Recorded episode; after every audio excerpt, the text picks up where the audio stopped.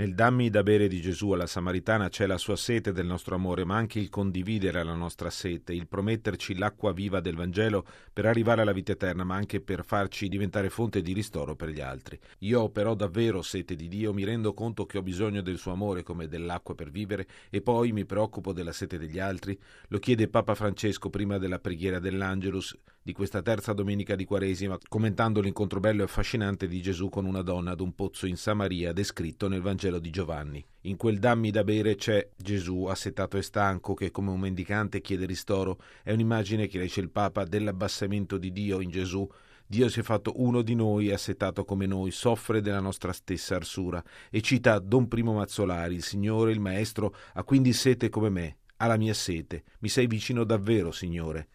Sei legato alla mia povertà, mi hai preso dal basso, dal più basso di me stesso, dove nessuno mi raggiunge, perché tu hai sete di me. La sete di Gesù infatti non è solo fisica, esprime le arsure più profonde della nostra vita e soprattutto sete del nostro amore. È più di mendicante, è un assetato del nostro amore ed emergerà nel momento culminante della passione sulla croce.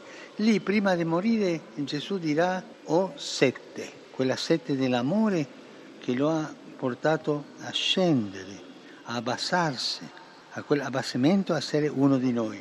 Ma il Signore che chiede da bere, prosegue Francesco, è colui che dà da bere. Incontrando la Samaritana le parla dell'acqua viva dello Spirito Santo e dalla croce fonde dal suo costato trafitto sangue ed acqua.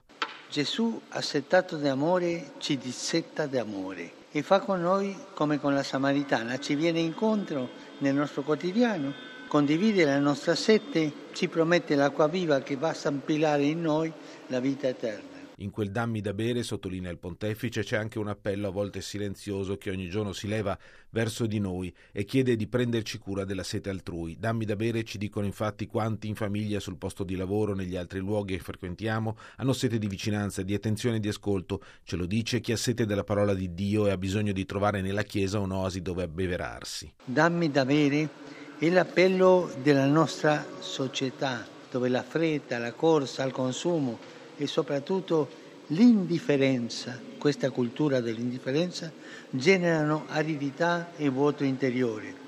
E non dimentichiamolo, dame da bere è il grido di tanti fratelli e sorelle a cui manca l'acqua per vivere, mentre si continua a inquinare e deturpare la nostra casa comune. E anch'essa, sfinita e riarsa a sette. Davanti a queste sfide, conclude Papa Francesco, il Vangelo di oggi offre ad ognuno di noi l'acqua viva che può farci diventare fonte di ristoro per gli altri. E allora, come fece la Samaritana che lasciò la sua anfora al pozzo e andò a chiamare la gente del villaggio, anche noi non penseremo più solo a placare la nostra sete, anche intellettuale o culturale, ma con la gioia di aver incontrato il Signore potremo dissetare altri, dar senso alla vita altrui, non come padroni ma servitori della parola di Dio, e capire la loro sete e condividere l'amore che Lui ha donato a noi. Mi viene di fare questa domanda a me a voi. Siamo capaci di capire la sette degli altri, la sette della gente, la sette di tanti della mia famiglia, del mio quartiere.